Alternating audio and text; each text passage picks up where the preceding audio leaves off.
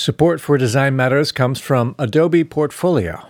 With Portfolio, which comes free with any Adobe Creative Cloud plan, you can quickly and simply build a website to showcase your creative work so you can get back to doing what you do best.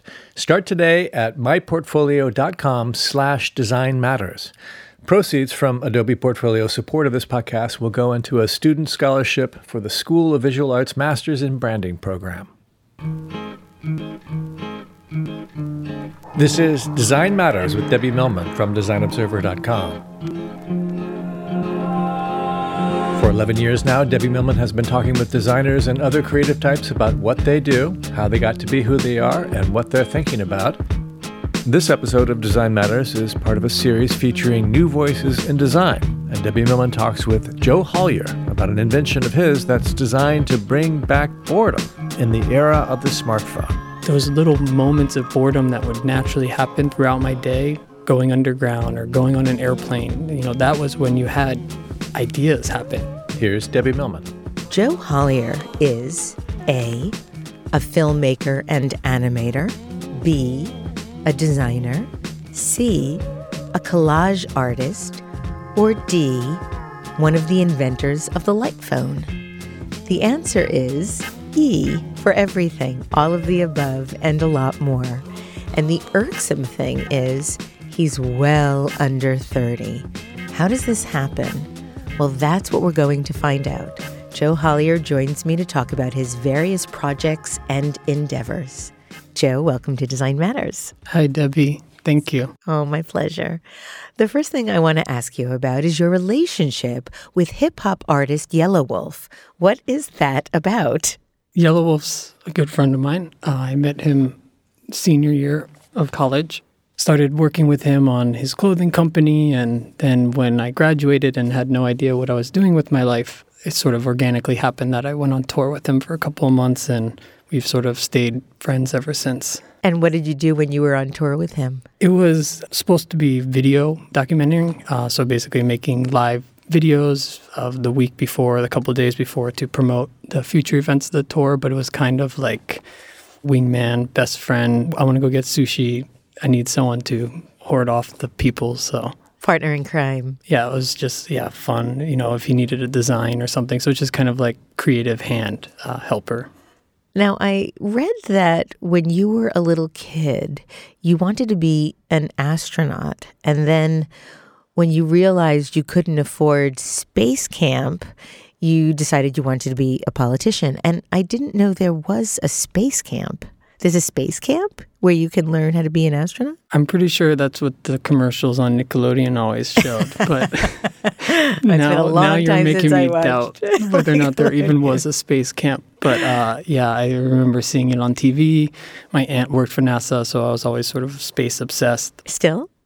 Yeah, I actually found this Flickr album. It's kind of the most amazing thing ever. And basically, someone from outside Kennedy Space Center, somewhere in Florida, went there and rescanned all of the Hasselblad photos from all the Apollo missions. And it's like hundreds or thousands of photos and like you know the, the crappy ones that are out of focus of the astronauts looking out the window like the not the normal dozen that you've seen and to see like 12 like of the same person, it's just like, wow, that's real. You can't, you know, it, it, really, and like you look at the side of the ship and it's like, is that tinfoil? Like, it's, it's, really quite crazy. It's sure a trip. It's, it's fun. So after you realized you couldn't go to space camp, you wanted to be a politician. And I understand you went to a slew of youth in government events and met quite a lot of politicians. It's so hard for me to imagine you at a youth in government event. Oh yeah, Model United Nations and Youth in Government. They kind of one was fall, one was spring. I just really like to go and debate. Uh, Model UN was like pretending you're Seychelles and fighting against these sort of European powers to pass laws. But Youth in Government was fun because it was like I got to propose laws that I thought were sort of common sense. Like the one I really fought for, which said that skateboarding would be at your own responsibility. You could never sue for falling on a skateboard because every time you went skateboarding, people are like, "Oh, I let you skate, but you know it's a liability." Or trying to get a skate park for your hometown and the insurance is out the roof. So I wanted to make it so you could just at my own risk. Don't make me wear a helmet and don't I'm not going to sue. Skateboarders don't sue. Skateboarders' parents sue. You stated that you realized you didn't want to be a politician when you realized they're the worst people alive. I probably did say something like that. and I was wondering if you had a bad experience that led you to believe that, aside from the obvious political climate we're now in. This was quite a while ago, but what made you decide that? My hometown, Cranford, New Jersey, tried to open a skate park there. We actually had a generous old man willing to donate a couple hundred thousand dollars to build a new basketball court and skate park. And I had the whole town pretty much petition against the skate park, saying that we were all dog collar wearing punks that did graffiti and, you know, smoke crack or whatever they said. Well, up until the smoke crack part, I thought, well, there's nothing wrong with that. um, so you started a skateboarding company in high school. Was that Five on That, the company that you it evolved ultimately... into Five on That? Yeah, I wanted to make a video so I got a crappy camera and we didn't know what we were doing and we filmed ourselves skateboarding and then it was like, oh, we have this video and like we should make a name for it. And like, oh, we should print t-shirts. So we opened up Microsoft Paint, ironed on t-shirts, and then I was like, oh, you should learn how to screen print and we should make a website. And it kind of organically led to making skateboards, becoming a graphic designer, not really realizing that what I was doing was graphic design. You no longer live in the suburbs of Cranford, New Jersey. Thankfully. Um, you said that um, doing anything untraditional wasn't accepted as something you could do and that everyone seemed bored. Is that something that you really attribute to the suburbs or is it something that you would attribute to non creative people? I guess the suburbs was really what I knew, but I'm, I'm, sure the two are the same. There maybe is just a lot more non creative people within the suburbs or something, but I definitely was in the suburbs that I've always felt like I was fighting to try to be who I wanted to be or do what I wanted to do. And from parents to school, it was just kind of like Well, here you are. You're in your mid 20s. You graduated from the School of Visual Arts just a few years ago. And I still remember you sitting in one of my classes as a student. And you are now one of Print Magazine's new visual artists, which is a, a hard thing to win. Having been a judge, I know how many applications come in. You were recently named one of the Art Directors Club's Young Guns, which is also quite a competitive competition. And you've started your own company. You're one of the most gentle, self effacing, sincere people I've ever met, certainly one of the most sincere students I've ever had. And I think most people see people coming out of school that have this tremendous early success as being really aggressive or really ambitious or very cutthroat. You couldn't be further from that archetype. So, can you share with people the journey that you've taken to get to this really rarefied place that very few people at your age ever get to?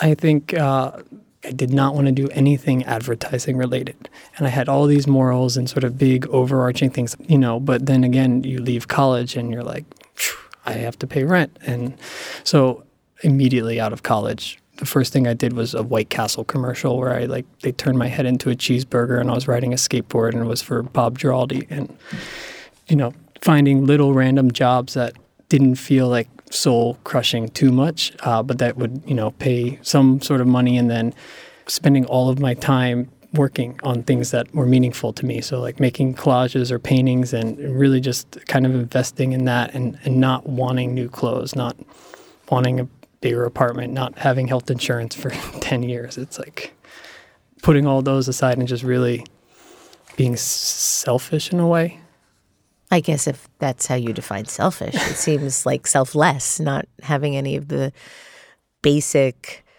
comforts that often numb us to those other things that we want to do. I mean, when I graduated college, I actually took the opposite path because I was so worried about being self sufficient. I took anything I could take, anything I could get just to be able to survive because I didn't have any faith at all in my creativity, my abilities and felt like the only thing that I could fall back on was some trade skill that anybody could do, but at least I'd get paid to do it. I'd be the one getting paid to do it. So it does take some sense of belief in yourself to be able to make that choice. You have to rely on yourself no matter what. Yeah, I mean, I, I, it's hard to feel that I believed in myself in retrospect, but I definitely believed in something strong, and it was wanting to change things and not just sort of fall in line and become content. And I had a angst, a fire. Yeah. What What does content mean to you? Content was sort of, I guess, how I saw my parents. They're like the happiest, simple life people that are just so content, and I just was never able to get there, for better or worse. Would you want to? Yeah, I look at my parents and they're just like so happy, but in, in many ways, it's like they just they're, content with so little. Um, and I've always wanted more. I want to I want to venture. I want to go skateboard there. I want to go take photos there. I want this camera. Like, so I did want things. I wanted experiences, and I've always sort of felt that you know life is just really really short. And my parents are kind of super religious, so they're content with well, there's heaven. So you know, live life calmly, and then heaven. And that never really settled well. So I was always kind of like, live, live, live, live, live. What do they think of your work now? They think Joey makes pictures on the computer in New York City. Fair enough. Let's talk about some of those pictures you make in New York City. Talk about the first fulfilling, heartwarming project that you did after school. How did you go about getting it? What was it? What did you do? I think the Yelawolf tour was probably the first thing I did. And although the work itself actually I'm not crazy proud of. Like I had a great time, but I think it was the experience of it that was just so thrilling. Like, you know, doing something I could have never predicted ever. And it was just so much more about the seeing and getting out of my shell. Like, you know, that really set a tone for like now I can't just settle for anything else. And so what was next after that? So I just sort of started freelancing. I remember I helped Jessica Walsh uh, with her play animations. So that was pretty good because that was actually like somewhat seen in the world and was able to help me because I was always really bad at sort of putting myself out there. And almost felt guilty to try to like make a portfolio website and be like check out my work or why would it make you feel guilty? I don't know. It just i was i've never been good at that. It, it feels like wrong to try to show off or something. Now, you, you talk about working for Jessica Walsh, like, I'm just going to go to Gristedes and get a sandwich. Jessica Walsh is one of the partners at Sagmeister and Walsh and is one of the people really making some extraordinary work. And to come out of school and work for one of the most acclaimed designers working today is not all that easy. How did that happen? It, weirdly very easily. Just, Jessica had seen one of my animations on Vimeo or something, and the aesthetic was sort of something that she had in mind. So it's, I mean, pretty organically, honestly. And then you did a lot of work with them, Jessica Walsh and Tim Goodman, for 40 Days of Dating. What was that like for you? It was pretty easy for me because I wasn't obviously partaking in the hard part of that project. The actual so 40 days just, of dating. Yeah, and I really kind of just assisted them. They had a lot of the concepts already, but it was definitely fun because, you know, just in the nature of working for someone like that or on a project like that, you just know it's going to be seen. And most of my work, I'm so good at keeping it dusty and in the corner of my room. So Let's talk about Paul Sahre. I know he's had a profound influence on you. Paul's my favorite. Uh, you worked with him on a video for the band They Might Be Giants. And I want to read something that you've written about that Paul said to you about the kind of work he wanted from you. And he said, okay, go out and film your friends skating through the city and we'll make it a video. And you went out and did the best you could. And when you showed it to John from They Might Be Giants, he said, I want to feel more soul skating and have it not so literal. And then you made those little changes and flipping the scenes around and tweaking and editing, and it was a much vi- better video. And you thought, whoa, a client can actually help. And I think that's where good clients matter. When you see your favorite designer, it's always that they also have the fucking best clients. Not that you want to use that as an excuse, but it's definitely a good thing to find clients you're aligned with and are inspired by or look up to. So, Paul is notoriously difficult in that he won't settle and he won't cut corners and he won't make work that he doesn't believe in. Um, so, what was that like working with him? Did you ever butt heads on what you thought was good and what he thought was good? I would never say we butt heads per se, as sometimes he would have an idea and I might be like, well, that's maybe not how I would do it. But knowing Paul, you're sort of just trusting a little bit in that, like, this is going to be a fun journey regardless. When you say yes to Paul, you know that this could be four or five months for a simple video. I think when he asked me about the first music video, it was an afternoon of shooting, and it was like six months later, we were finally like coming to a final edit. So that's what makes it so profound for me. You know, I worked on the Saturn V project with Paul, and that was one that was sort of very personal to him. Can you um, can you describe what it was for our listeners? Mm-hmm. Saturn V uh, relaunch, I guess, was the official name, and it was basically Paul attempting to relaunch a model Saturn V rocket that his father had launched. Uh, I'm forgetting the years off the top of my head, 30 something years ago. And he was sort of maybe five years old and has these vague memories, but found some pictures in the launch pad. And because his kids had never met his father, he wanted to sort of remake this and take Kickstarter along for the ride. And, you know, the project had a bunch of twists and turns, and I think in some ways a lot of people didn't quite get it, but to be there and experience such a personal project and see someone going so over and beyond for something so personal and you know it was just it was like the best time and I would go upstate and hang out with him and his mom and his family and it's like we really got to become friends. In September 2014, you participated in the Google Incubator program. It's a 30 week program. What did you do in that program? What exactly is this program? So I was pitched um, the 30 weeks program. I think I got thrown into a bag of names from SVA. Uh, and the idea behind the program is actually kind of amazing. Uh, it came out of the Google lab, uh, Robert Wong in particular, uh, and it's that everything is design and that if designers were a part of companies from the beginning, uh, you know, the company might build products with more empathy. Too often, products were being made by MBAs and engineers and sort of slapping design on with a logo as an afterthought. And you know, they wanted to see that if we gave designers guidance and resources and some sort of community, could they start new companies that solved actual problems? So you know, it's like, oh, wow, that sounds amazing. So I, I, joined this program and, you know, I knew next to nothing about tech. The last thing I wanted to do was build an app, but it was just kind of too good of an opportunity sounding. And I think at that point in my life, I was starting to sell paintings and collages, but still kind of just monetarily struggling. And, you know, it didn't really bother me, but it was starting to get to the point where it's just like, I want to go travel. I want to do things. And, you know, unfortunately, they all kind of require money. So uh, I was just kind of not sure what I was doing, and I like I'll just try this and see what happens. I didn't really think I was going to start a company per se. So that's where you met Kaiwei Tang. What was the first meeting between the two of you like? Sort of imagine it like Paul McCartney and John Lennon kind of thing. There was, I think, 18 of us in the program, uh, and Kai actually met the first night of the program. He stayed late, and I was there drinking a beer, and he was working really hard on a whiteboard, and he was making a business model like in and out of value exchange between different parties of a company. And i was like what the fuck is that?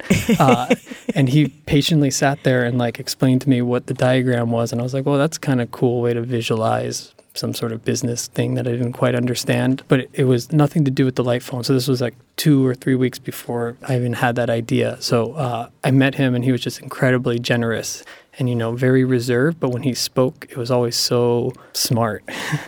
You know i asked him what his background was and he's like oh i just went to id and got a master's in human centered design but he never told me that he made cell phones for 10 years before that. So when i told him about the light phone i actually didn't know that his background was making cell phones. Uh, and it was kind of like well dude you have to help me you yeah. have to be my partner. So let's talk about the light phone. How did you get the idea? How did you come up with the name? And where has this journey taken you?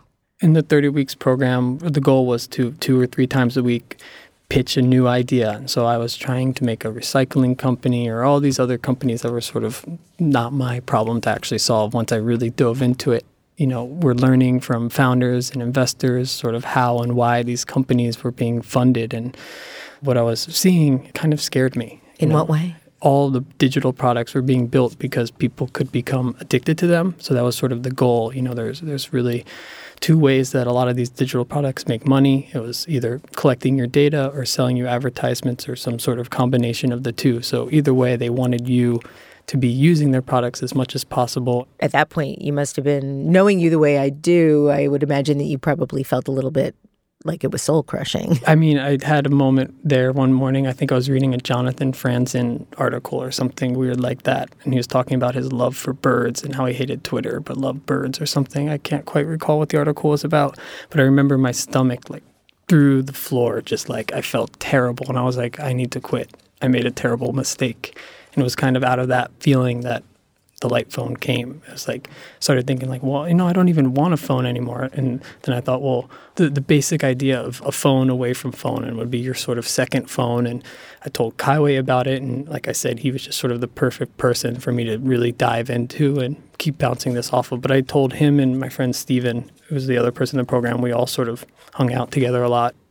You said that you wanted to build something that inspired people to consciously choose to experience quality time without the internet, and you wanted to make that choice feel special. How did that impact the design of the phone? Every aspect of the phone, we said it was designed to be used as little as possible. Even in thinking of form factor, which actually came to us quite quickly, it was like, what is it that everyone carries around with them? It's like a credit card or an ID from my mom to my little brother. That's what everyone would have. So I was like, okay, that's a good form factor. So I went down to Canal Plastic, traced out a credit card on a piece of plastic, and got like four of these little white credit card shaped blocks that pretty much look kind of like the phone now. And I was like, okay, and then what would the interface be? And I just sort of slowly built it up from nothing. Like if I had nothing, what would be the least steps? And that was really how the, the form factor and interface came to be but in just making it special, it's like, you know, when you leave your smartphone at home and you touch your pocket and you feel a light phone instead, it's like that pet rock almost that you remember that, like, oh, I didn't lose my smartphone in a cab. Right. I chose to do this to myself. It's so interesting how the arc of your experience with the internet has influenced how you've come to create this phone. And you wrote a piece quite some time ago about your memories of the early days of the internet and how you'd have to sit in a chair in your living room and you'd be tethered to the modem to your computer and you'd have this time where you went on the internet and then you signed off and then went about the rest of your life. And you've said that we've been granted the ability to edit our messages and conversations and how we present ourselves to our friends and followers. And I'm so concerned now about what that means in our culture because I think we all have fallen victim to this self positioning and and what that means to authenticity and intimacy. And I'm wondering how you're feeling about that these days we don't even know that we're on the internet 24 7 like that sort of unconscious and the light phone wants to make that conscious again like i'm off. It might be 15 minutes that i'm going to get a coffee down the street but that 15 minutes can be profound if i'm looking at the street you know i don't need to spend $2000 and go to hawaii for two weeks to rest when i'm so tired. I can just like right. walk down the street sometimes and feel fresh again. You said something really profound You've said one of the hardest things to do is take responsibility of our time at any given moment. Why do you think that is? Why do you think we've become, as a culture, so addicted to and immersed in our devices? It's so much easier to react than to be proactive. If I open up Instagram, I can just react to images and it's stimulating and you know, I, I feel the illusion of productivity or something like that, but it's it's really just reacting. Uh, whereas, you know, when I go light and I sit there, it's like the hard questions come in. mm, what are the hard questions? What, what am I doing here? What what am I doing with my life? Why is life? You know, just really all the questions. You know, who am I? Oh my God, look at me in that mirror. Like, wow. so, do you think that we're using the internet and our devices as distraction I guess it's just from everything that we're really supposed to be doing or it's thinking an escape about? in a way. It's you know I catch myself doing, and this is what freaks me out. It's like you know your friend goes to the bathroom and you immediately pull out the phone without thinking, and it's just like those little moments of boredom that would naturally happen throughout my day constantly, you know, going underground or going on an airplane, you know, that was when you had ideas happen. That was the boredom spawned creativity. You know, if I just fill all of those moments up, you know, reacting to essentially advertisements or, you know, photos of people that have cooler and more fun lives than me, it's like I'm just going to feel bad. Well, that's the whole idea about the issues that especially generation z this new younger generation you're i think a millennial so right below you are the generation zers and they're now being nicknamed Generation D, D for depressed, because what they're ending up doing is comparing what seems to be these perfect lives other people have online, on Instagram, on Snapchat, whatever, and feeling that they're less than. And I'm guilty of that too. I don't know how we fix that aside from cutting ourselves off from it, which obviously the light phone gives us the opportunity, at least briefly, to be able to do. It's an opportunity, but it's step one. And, uh, and, I would say the hardest steps are probably to come after that. You know, you go light, and everyone who's tried a light phone and sort of been experimenting with us from our initial user testing, they express a huge anxiety. You're touching your pocket, you feel different. You feel like you're at the cafe and someone's looking at you like you're a creep because you're, you're, not doing something. And then, like when you want to look down on your phone, so people stop looking at you, you don't have a phone, and everyone else is looking at their phone, so you're making eye contact with the couple of people that are working right. and can't look at their phone, and it's it's really kind of intense until you forget. And there's always this kind of moment where you forget. You just sort of the FOMO disappears, and you're kind of enjoying being present. After the accelerator program, you are thinking about actually launching this light phone. So you do a Kickstarter, you ask for about $100,000, you get about a half a million. What happens next? um, Kickstarter was the kind of natural judgment day in a way. You know, let's share this idea and see if it actually resonates. I mean, conceptually, it resonated with a lot of people, but to spend $100 on a phone that does nothing was quite the ask. So we launched it. I think our goal was 200,000. Within a week, we had hit, sort of hit that goal and we started to receive press and that was kind of what blew my mind was just how universal this problem was. You know sitting in brooklyn noticing me and my friends habits that you know someone across the world in china would be feeling the same anxiety that i was from a completely different walk of life. When do you think that the light phone is actually coming to market? October 5th we're going to have a little celebration here in new york city to kick off our sort of beta. Basically some of the first kickstarter backers will finally start shipping phones and then assuming things go relatively smooth, mid to late November, we'll be shipping at scale. So, Joe, tell us exactly how your light phone works. So, the light phone is your phone away from phone. It's basically credit card size cell phone. Has its own SIM card, so it's not technically tethered like, say, a Bluetooth device. It will work if your smartphone's 3,000 miles away and off. It will still work. Uh, and we've been building this sort of software backend uh, there's a smartphone app element to that, and that sort of makes it a seamless extension. So although it's the second phone, it will always use your same phone number. You're able to easily add speed dials from the app, and you basically turn on light mode, go light, and that will trigger your smartphone to forward your calls to your light phone. That's all that will be forwarded, just the phone calls, nothing else. Yeah, and you can actually limit which phone calls. So you can say only my eight speed dials can forward to me which is pretty not that anyone calls anyway, but I know. Well, that was my next question. So few people actually talk on the telephone anymore. That I think the talking part of the telephone is the least used aspect of the telephone now. I want to say I read 90 to 10%. I could be wrong. and so why do you think people want something like this? Well, I guess it goes back to our sort of philosophy of designed to be used as little as possible. We actually don't want you to talk on the phone. We're not sort of saying screw texting, let's go back to phone calls. It's actually right. like let's have nothing, but there's that peace of mind that if there's an emergency, my mom's going to call me. If there's an emergency, my roommate can call me. So it's really just that little peace of mind, but full disconnection is kind of the goal. So I sort of imagined myself sitting at the park and like, okay, well, I want to hang out with Connor now. And it's like I text Connor and I say, "Hey, what's up, man?" And I wait you know, I'm not actually there. It's not like 10 seconds and it's over. I'm sort of anxiously waiting. And he might say, Hey, what's up? And it's this sort of drawn out thing that might take a little bit. He might get distracted and take an extra couple of minutes. And I was just like, That's not really how I'd want to connect with Connor if I was light. It would be like, Hey, Connor, I'm at the park. Want to come? No? Okay, cool. And then, you know, you're sort of, it was, it just didn't feel in ethos with, with that sort of light mode, uh, the texting side.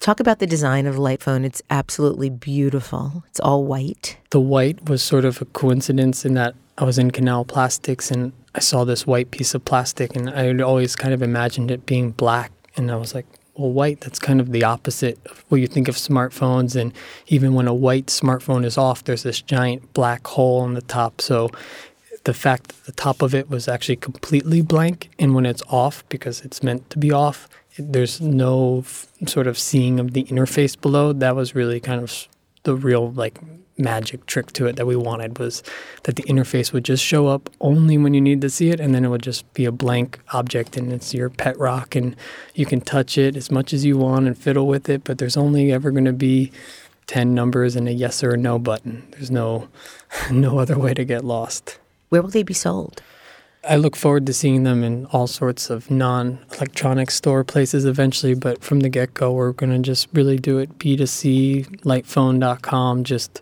really try to keep that as, as much in, as possible um, so that it really comes through us and our sort of curated uh, entry point. But who knows? It could be in skateboard shops and strand bookstores and all sorts of other fun places one day. The last thing I want to talk to you about is how you view your work and your relationship to it. And you said the following I got into graphic design thinking I wanted a really traditional design job. And then I started to hate that.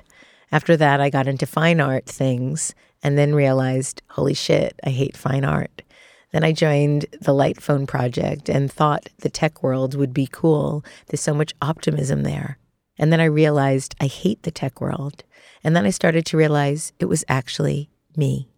Suddenly I realized there was good in all these things, and all you have to be is in that 5 or 10% that is really just killing it. So, my question for you is how do you get to be in that 5 or 10% that is actually killing it. Because, Joe, that's what you're doing. Guess it's like, this probably sounds so cheesy, but just not selling out And whatever it is. I mean, I look at Paul and it's just like, you know, he still stays so true to designing things he believes in. And, you know, it probably isn't the most financially smart decision to do, but it's like he's making the best work and killing it. And it's like I see the same thing in skateboarding or music, and it's like yeah, you can do that hit radio song or you can do you. And, you know, it's a longer ride to success, but I think staying true to what you believe in and not sort of being tempted by that enormous paycheck or needing the likes or the followers. And if, if doing what you're doing is enough, then you don't need to feel close enough by having likes and followers and whatever it is. Thank you, Joe. Thank you for Thank being you. on Design Matters and good luck with the launch of the Light Phone. I can't wait to feel it in my pocket. You can learn more about Joe Hollier on his website, joehollier.com, and from his portfolio on behance.net. This is the 11th year I've been doing Design Matters, and I'd like to thank you for listening. And remember, we can talk about making a difference, we can make a difference, or we can do both. I'm Debbie Millman, and I look forward to talking with you again soon. Support for Design Matters comes from Adobe Portfolio. With Portfolio, which comes free with any Adobe Creative Cloud plan, you can quickly and simply build a website to showcase your creative work so you can get back to doing what you do best. Start today at myportfolio.com slash design matters.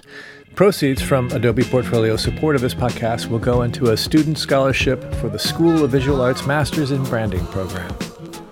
Design Matters is produced by Curtis Fox Productions with technical assistance from Mark Dudlick. The show is published exclusively by DesignObserver.com. You can subscribe to this podcast in the iTunes Store.